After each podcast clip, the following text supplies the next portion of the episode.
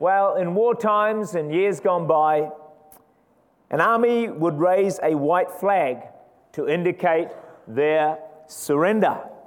And usually it would mean they'd come under the rule of another power, which may not have been very easy. Well, in recent times, I've found the Lord stirring and challenging me and saying, Tak, I want you to raise a white flag and come to a place of greater surrender to me. You know, the interesting thing I find when God speaks like that is that somehow it always feels good. You know, it's like he beats you, it hits you over the head, and then you think, oh, this is cool. Like, how does he do that? I don't know.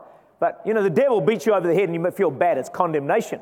But when God speaks, even though it's a hard thing, it always kind of think, whoa, this is awesome, God. This is going to get me somewhere. So it was a little bit like that. And, you know, most of us admire people who have this real deep commitment to the Lord. They just seem to be sold out to God all the time, and we watch them and look at them off in their missionaries or, or you know, people that we read about in books, maybe some people in church, and you think, wow, man, I'd love to have their kind of commitment and zeal for God. And they seem to be able to raise the right flag and just keep it up all the time. I don't know what you're like, but I, my, my style is I raise a white flag and then I bring it down again, and then I raise it again, and then I pull it down again. And it sort of goes up and down, but God's been challenging me hey, Tak, it's time for a, a deeper commitment. Now, I've been saying for a while now that the fruit that can happen in our lives and in our church depends on the soil. But like your garden, the soil will determine the fruit. And God's been wanting to change the soil of our hearts and the soil of the church so we can be more fruitful than ever before. And I think one of the areas God's, you know, we've talked about humility, but I think another area God's looking at now is the area of surrender so he can bring us to a greater fruitfulness. So let's go to Romans 12, first 1 for our first scripture today. And we read there I beseech you, therefore, brethren, by the mercies of God, that you present your bodies a living sacrifice, wholly acceptable God, which is your reasonable service. So this is like a reasonable request from God. Now, when we talk about surrender, we usually think of a criminal holding up his hands and surrendering to the police. Or we may think of someone yielding in a conflict, or there may be a fight going on and someone acknowledges defeat. When I was younger, there were four boys in my family, and we would have regular fights. Is there any of you here also had fights growing up? No one, okay, so I'm the only, wow. Wow, you godly people. You were saved before you were born, eh? No fight. Well, even in the city church, there was a few there, they had fights. So I, I like the city church. They're more like me, carnal. Okay, but you lot, holy, righteous. No fights growing up. That is astounding. I'll put that on Facebook. All right. So, anyway, I'd fight with my brothers. What I'd love to do is I'd like to get them on their back, right? Hold their hands down and put my knees on their muscles because that was really awful. And then I'd say, Do you surrender? Do you give up? Of course, they always gave up and just won all the fights growing up. And, you know, it's got a bit boring after a while. It's not a white flag, that's a white lie. All right. I didn't always win. But if you think about all these examples I've given you, surrender always means defeat. Is that right? But I want to talk about a surrender today that doesn't lead to defeat, but leads to magnificent victories and blessing from God. You guys are awesome. I didn't get one clap in the first service. They just, they shut down on me, honestly. They thought, surrender, forget it. We're not doing this.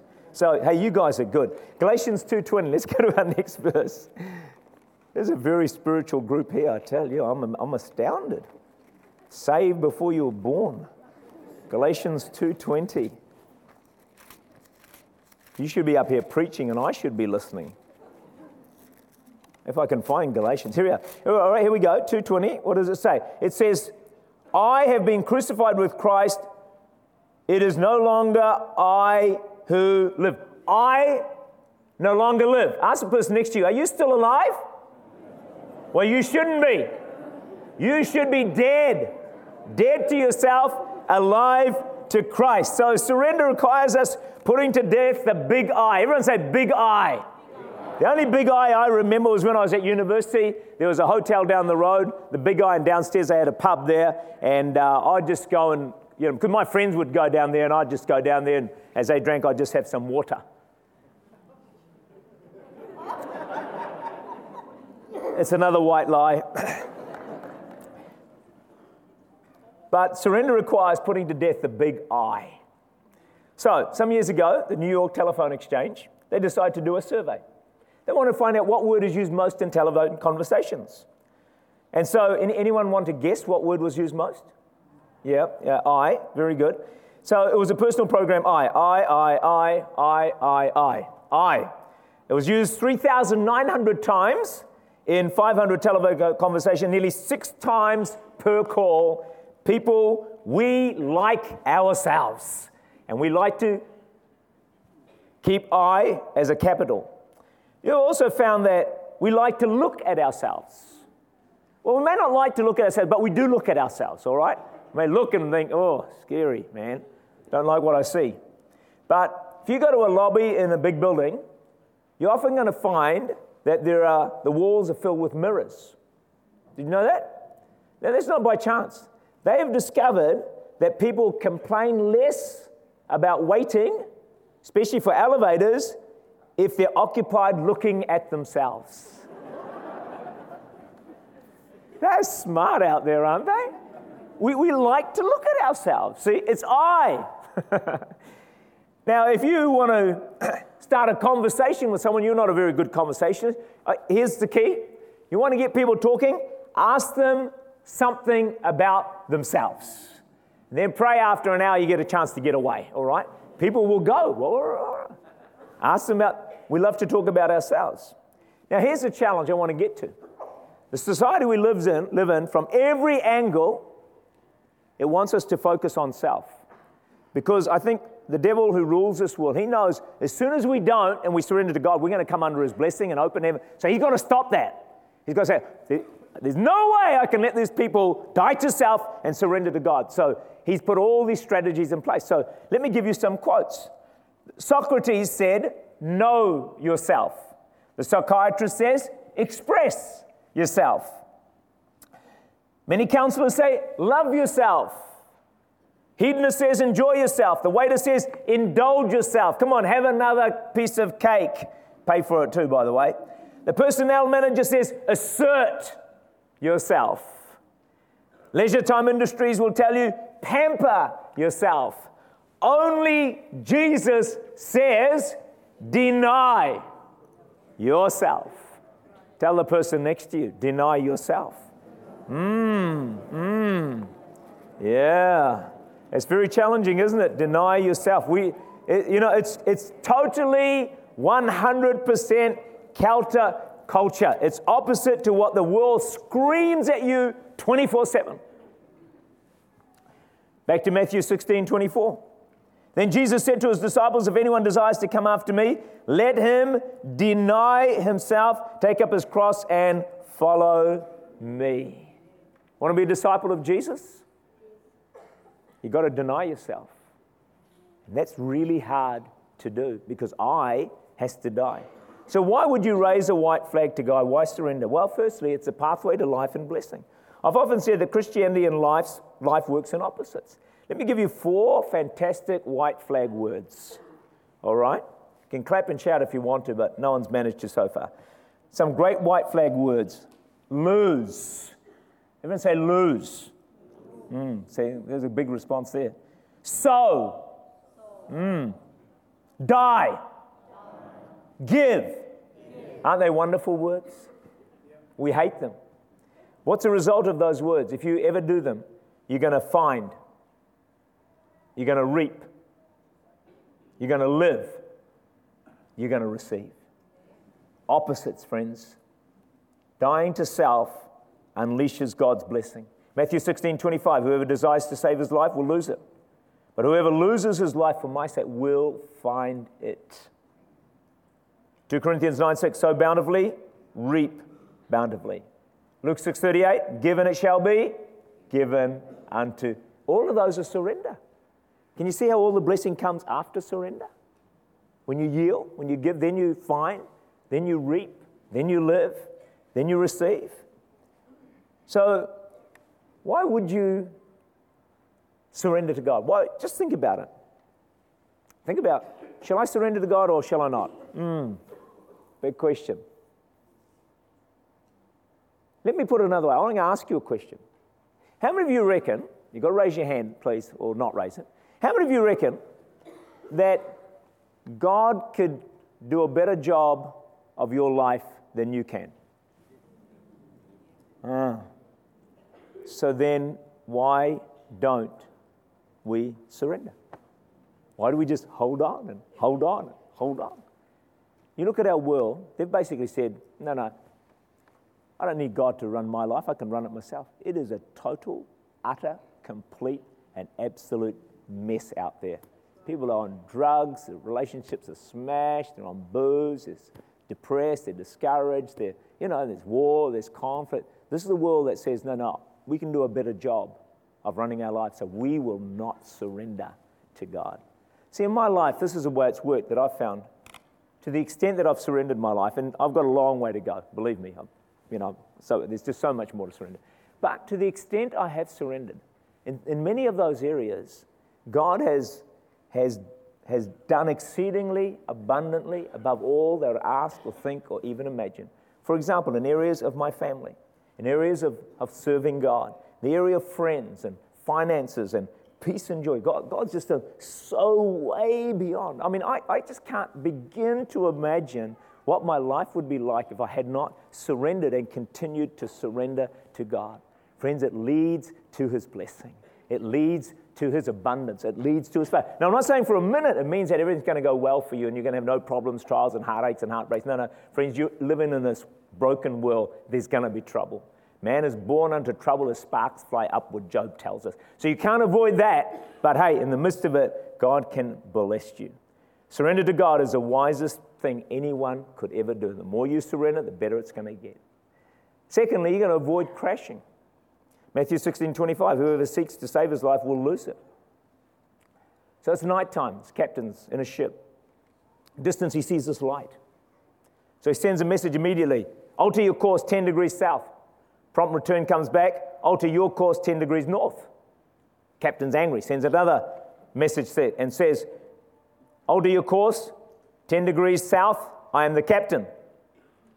Return message. Alter your course 10 degrees north, I am Seaman Third Class Jones. Captain's really mad now.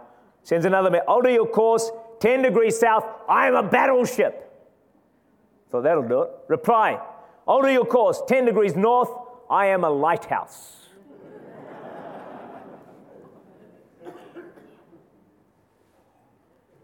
I wonder if there's area in your life right now where God is saying, alter your course 10 degrees north. North is basically where God resides. There's an area of your life where God has been stirring you, challenging you, convicting you for some time, maybe in relationship, maybe in your finances, maybe in your devotional life, maybe in your family, maybe in a work situation. God, you know. And He's saying, Listen, my son, my daughter, alter your course 10 degrees north. Because if you don't, you're going to crash. We need to heed the promptings of the Holy Spirit which are often like a whisper and a gentle breeze. You can easily ignore it, but your conscience picks it up. And as you alter your course, you're going to avoid crashing, because altering course is really surrendering and submitting afresh to the Lordship of Jesus in your life. Number three, surrender is also the key to knowing God's will for your life. You know, most people are desperate to know God's will. I just it's probably one of the things that you hear more than anything else. Oh, I just want to know God's will. What, God's, what's your plan? What do you want me to do? Let's go to Romans 12, verse 2. it says, Do not be conformed to this world, but be transformed by the renewing of your mind, that you may prove what is the good, acceptable, and perfect will of God. All of us want to know the good. You know, it gets better. It's a good will, then it's the acceptable will, and then it's a perfect will. There's three degrees of knowing God's will, by the way. But knowing that depends on verse 1. So you've got to present your body a living sacrifice. And then God is able to reveal his will to you. That's why many Christians never really discover the will of God. Because you've got to be able to say to God, God, anytime, any place, anywhere, I am yours, wholly surrendered to you. Give me instructions and I will obey. That's what full surrender means. When you do that, it opens the door for God to speak clearly to your heart what His will and plan and purpose is. Because think about this if, you, if God told you His will and you weren't surrendered, then you'd probably say, mm, No, sorry, oh God, I'm not going to do that. And then you're going to feel really bad because all your life you're going to know that you never did the will of God. You knew what it was, but you weren't. So God, in His mercy, just, He just sometimes just doesn't tell us. But that's the key, is surrendering your life, and God will do, begin to show you His will. And then when you're work, walking in His perfect and acceptable will, guess what? You're going to find life more exciting, fulfilling, satisfying, and enjoyable. Why? Because you've now discovered the reason you were born. Do you know there's a reason why you're on the planet? A very specific reason why you have breath today? And only God knows what that is. And He can, he can uh, as you understand what it is, it just will bring uh, a, a real, it will change your life into a greater sense of satisfaction and fulfillment. I've said to you before the meaning of disappointment. Do you know what it is? Apart from your appointment. So you're apart from God. God has actually appointed your life for. And when you're apart from it, you're just going to be disappointed. Why are we apart from it? Sometimes, I'm not saying always, sometimes the surrender. We haven't fulfilled verse 2, uh, verse, uh, verse 1 to receive verse 2. And I want to encourage you today, as graciously as I can, to regularly build altars of sacrifice and surrender to the Lord on a regular basis, not just occasionally. You know, get on your knees, get on your face, just say, God, I just surrender everything to you. Do you know why we need to do it regularly? because in the Old Testament, in the days of those sacrifices, they, would kill the animal, then put it on the altar, the fire would fall. They were dead. But today, we are living sacrifices, which means that we can actually get on the altar and then crawl off the altar. So sometimes people in a church service, they'll come to the altar, they'll make a surrender of their life to Jesus or a fresh consecration, but by the time they get to the car, they've crawled off the altar. The challenge is to stay surrendered on the altar of God for our lives. You know, we need to give God the steering wheel. So he's driving the car and we're in for the ride. But what a lot of people do, they've got the steering wheel and say, Jesus, will you come along for the ride and we'll go where I want to go, and wherever I go, will you bless me when I'm there? And Jesus said, Don't work that way. got to give me the steering wheel of your life. The fourth thing that's going to happen is you're going to get personal revival. And this is fantastic. Let's go to 2 Chronicles 7, verse 1. You know, sometimes you wonder why some people are so revived, so on fire, so full of God's power and presence. Do you know why that is? 2 Chronicles 7, verse 1, it says, When Solomon had finished praying, this is uh, dedicating the temple, fire came down from heaven and consumed the burnt offering and the sacrifices, and the glory of the Lord filled the temple.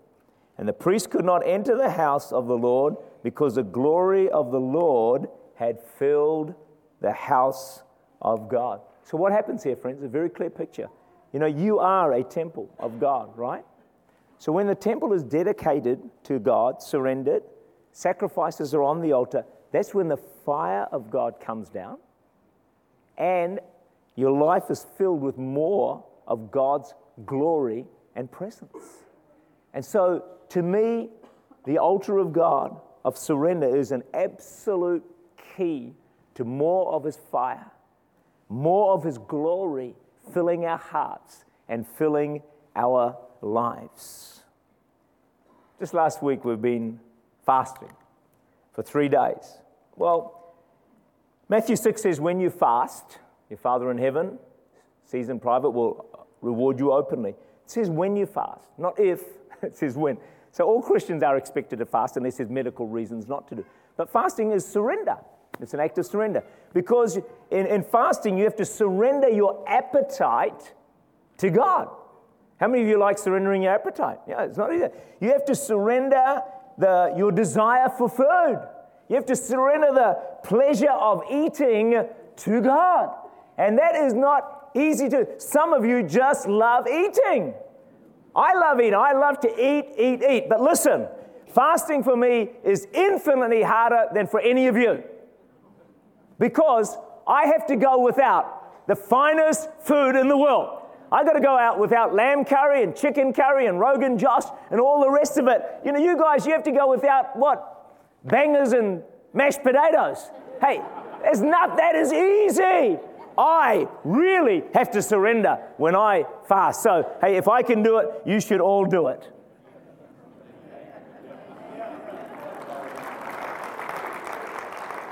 And that's the truth. Man, a week without chicken curry, I, oh, shush. I barely make it.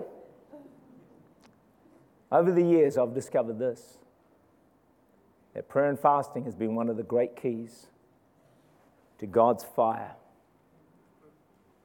and His glory and presence in my life.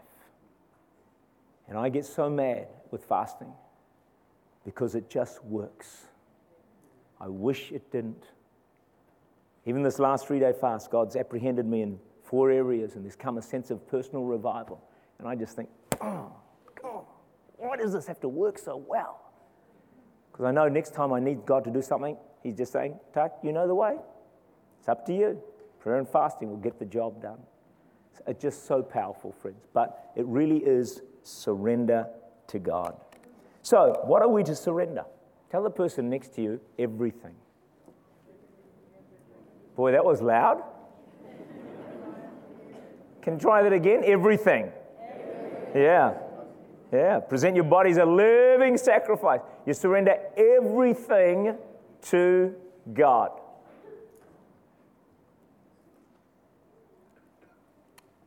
Okay, so the first one is, is you surrender your heart to the Lord.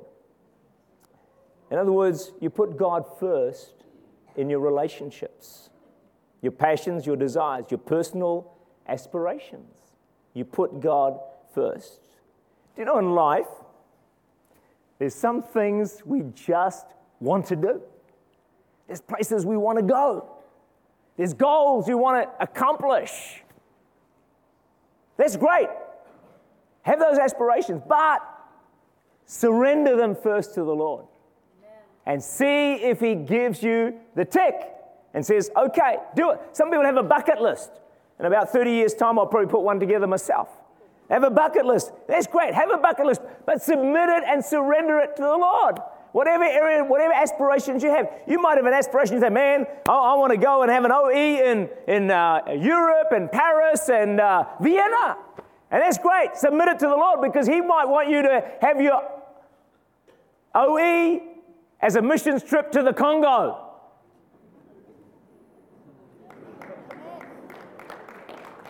Submit it to God.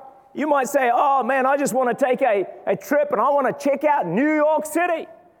Great. Submit it to God because He may want you to go to Karachi in Pakistan. That's what he did to me. God, do it to them. Why should I be the only one? Can you see what I'm saying? Submit it. Your plans, your aspirations. We just think, oh, I've got every right. I want to do this, that, and the other. No, no, no. You have not got every right. God's got every right in your life to do what He wants you to do.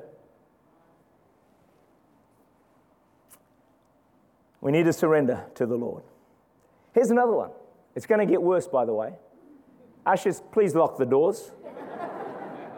the next one is priorities. Hmm, surrender our priorities to God. Find out what his priorities are. You might say, oh, it's pretty easy. really? So, this one got a real, real big response in the first service, yeah. So, you guard against watching the All Blacks ahead of having spent time with God that day? Hmm. No response whatsoever. It's priorities. Who reckons God's more important than the All Blacks? Really? Someone's trying to clap. what about um, reading a magazine ahead of reading the Bible. You know, Woman's Day. What are these? Some, come and tell me another one. New idea. Now, you won't tell me, yeah, because then I'll know that you read them. New idea. I've heard of new idea. It's out there somewhere. They don't have any new ideas and new idea. They're all old ideas. What about putting work ahead of getting to church? Now, sure, if you're on a shift and there's no option, I can understand that. Priorities. Here's the next one your gifts and abilities. They need to be surrendered to God. this is really important. Do you know why? God has given you all amazing gifts, incredible gifts, things that you can do exceptionally well. I want to ask you the question are they surrendered to the advance of the kingdom of God? Are they surrendered in the way God wants them surrendered? Are you using them for the glory of God? Because your gifts are a trust. And God trusts you to develop those gifts and to use them for His glory. Because the day is coming, you're going to stand before God and He's going to say, Now I gave you this gift, this gift, and this gift. Now tell me what you did with the gifts I gave you. And you'll be judged according to how well you use the gifts, develop them, and serve the Lord Jesus Christ. Our gifts need to be surrendered to Jesus. Don't treat them as if you own them. That's well, it's my gift. I'll do what I like with it. No, it's not your gift. It's God's gift given to you. Use it for His glory. Whatever you do, don't bury it. Imagine dying with your gift never developed, never used. That would be a great, great tragedy. Don't do it. And then there's finances. Mm. You knew I'd get to that, didn't you? Some say that the last white flag Christians raised, the last area to come under the lordship of Jesus is the pocket. This wallet, your finances, under the lordship of Jesus Christ, which means, Jesus, this is yours, including all the credit cards. $5 I've got here. There we go. Jesus, this belongs to you. I put it on the altar. Anything you want out of here, God, take it. It's yours. Would you believe this? Can I give you some statistics? You ready for some stats? Who's ready to be shocked? Let me tell you.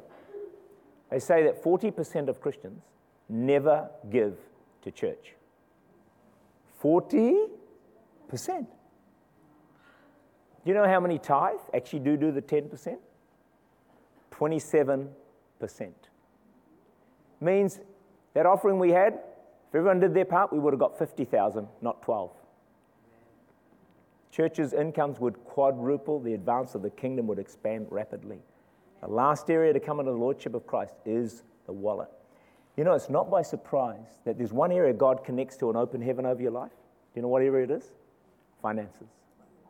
He said, If you give to me what's my due, your tithe, he said, I'll open the windows of heaven over you. It's about the only thing, one of the only things he says will cause an open heaven. And I reckon the devil knows that. So he has worked overtime. He's got to stop Christians paying their dues to God. Because if he can do that, he blocks heaven over their lives. John Wesley put it this way he said, It's not how much of my money will I give to God, but how much of God's money will I keep to myself. Isn't that interesting? So it's all God's. He could have asked for 20% or 30%. He could have asked for 50 In fact, he could have asked for the whole lot, but he didn't. He just asked for 10%, and he trusts you to give it to him. Not like the Inland Revenue Department. They say, no, no, no, we will take your 20%, 30% first, and uh, you can have the rest. So they take it off your pay before you see it. Don't you wish the IRD would trust us? Come on, Inland Revenue, you can trust us. We would pay our tithes, we'd, we'd pay our, our, our taxes, we'd even give you a bit more if you'd trust us. IRD says, No way, not trusting you. God's different, He trusts us. Isn't He awesome? Let's not let Him down. Then our time. Surrender our time. Give God your best time, your best energies, not the leftovers when you're falling asleep. Then the last one is surrender your will to the Lord. You know, there's one area in which you are, in a sense, stronger than God. Did you know that? That's in your will. God has all power to make you do anything He wants you to do. He could, he could, he could make you serve, He could make you surrender, He could make you give, He can do all that, but He don't. He refuses to force you to live right. He refuses to force you to surrender to Him. In fact, your will is so strong you could live as if God never existed. You could, and He won't do anything about it. Your will is that strong, and we've all been given a free will. But God's calling us today to surrender our will to Him, but it's entirely our choice. God will never force this issue in any of our lives. The greatest wisdom in the world for any person is to become a white flag Christian and surrender completely to Jesus Christ. Why? It will lead to the greatest results, the most satisfying life, victory, and the highest eternal rewards. It's time to raise a white flag to Jesus. Amen?